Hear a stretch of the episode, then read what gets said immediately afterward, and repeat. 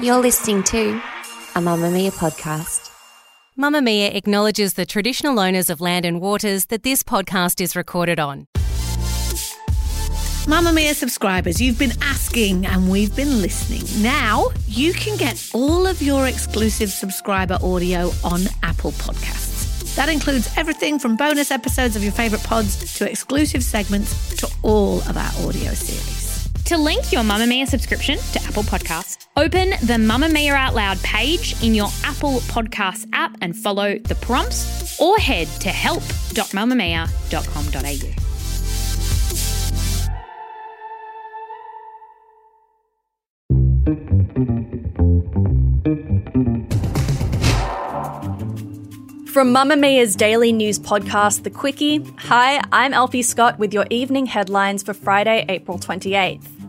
New Russian attacks have unfolded across Ukraine a day after Russia said it would welcome anything that could bring the end of the conflict closer. Russia has attacked cities across the country from the capital Kiev through the central and southern regions, killing a young woman and a three year old child, according to local media and officials.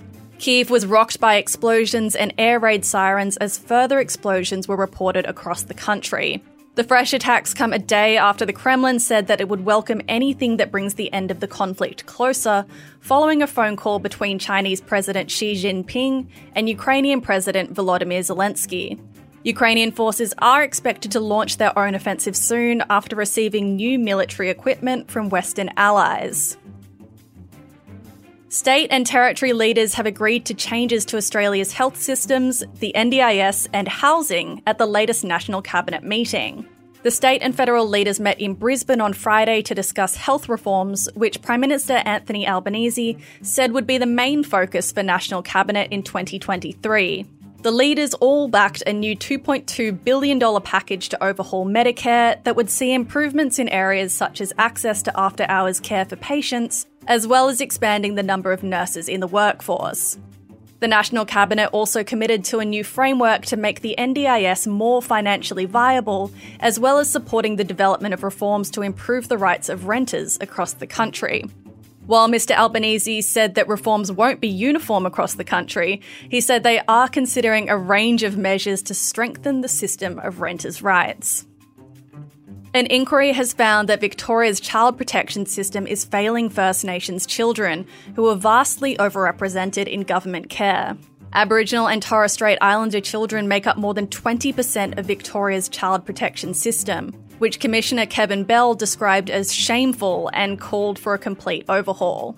A truth telling inquiry found that only 66% of Aboriginal and Torres Strait Islander children in government care have a cultural support plan that allows them to maintain their cultural identity, which falls short of the target of 100%. The Department of Families, Fairness and Housing said the gap meant there were children in the state's child protection system who lacked connection to culture and community and may not know who they are. The federal government are moving to ban the use of credit cards in online gambling. The new legislation will be introduced later in the year after consultation with the industry and will see bank identification numbers used to find and block credit card numbers. Communications Minister Michelle Rowland said that people should not be betting with money they do not have, and that legislating a ban on credit cards for online gambling will help protect vulnerable Australians and their loved ones. Australians lose $25 billion each year to gambling, with 1 in 14 Australians experiencing or at risk of experiencing gambling harm.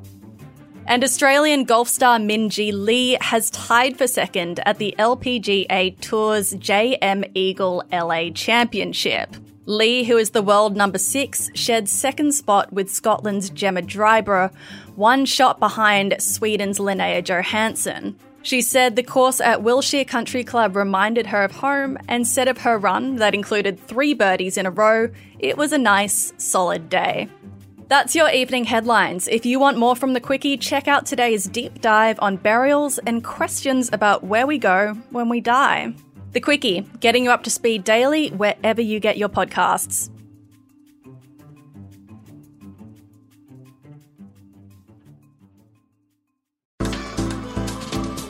Move by Mamamia is the exercise app for anybody, anywhere.